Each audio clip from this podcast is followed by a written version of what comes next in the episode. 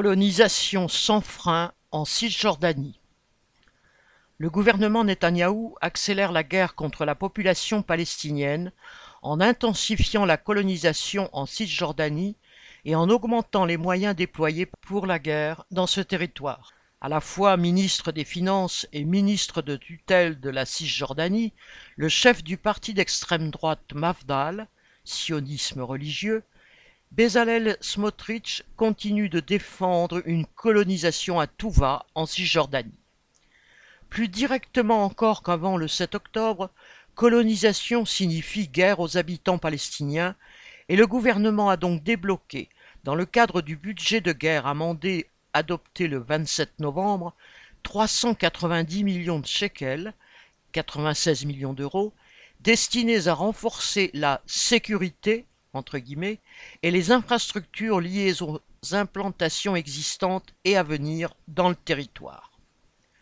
Le projet annoncé par Smotrich concerne la multiplication et l'entretien des routes réservées aux colons contournant les localités palestiniennes, ainsi que l'entraînement et l'armement d'unités d'intervention rapide, c'est-à-dire de milices de colons, eux-mêmes militants d'extrême droite acharnés à chasser les villageois palestiniens de leurs terres ou à les réduire, parfois définitivement, au silence. Parallèlement, le gouvernement, suivant les demandes de Smotrich, a débloqué des fonds de soutien à de petits groupes de colons « sauvages », entre guillemets, postes avancés d'extrémistes sionistes.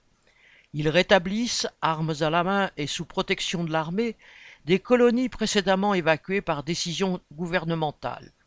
Ils créent de nouveaux campements destinés à couper une route utilisée par les habitants ou à terroriser des cultivateurs d'olives palestiniens.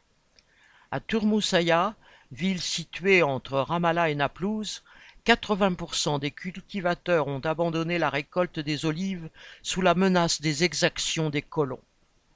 En effet, depuis le 7 octobre, la haine des colons d'extrême droite s'est déchaînée. Un chef de village de la communauté de Wali-Al-Sik, au centre de la Cisjordanie occupée, raconte, selon un journaliste d'Orient 21, citation, « L'arrivée de colons, pour certains vêtus de l'uniforme de l'armée, pour d'autres en civil, accompagnés de soldats. La police surveillait la scène de loin, peut-être à 200 mètres de là. Ils sont venus par 3 chemins différents, ont commencé à nous frapper, nous tirer dessus, nous faire tomber par terre. C'était une scène terrible. » Fin de citation. Il ajoute que la quarantaine de familles du village ont fui toutes affaires cessantes, sans rencontrer l'aide d'une quelconque autorité. Des militants venus à leur secours, tombés aux mains des assaillants, ont été victimes de coups et de tortures.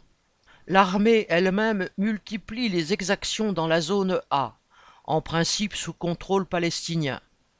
Selon le ministère de la Santé de Ramallah, entre le 7 octobre et le 17 novembre, plus de 220 Palestiniens ont été tués par des militaires ou des colons en Cisjordanie et à Jérusalem.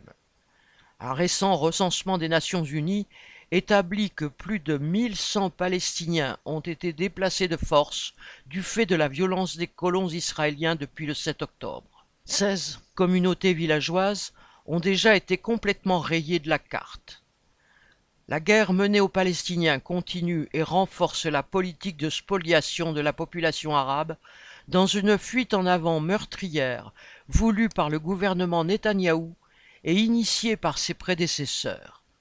Rendre aux Palestiniens l'existence impossible en Cisjordanie est le but ouvert du gouvernement Netanyahou. Viviane Lafont.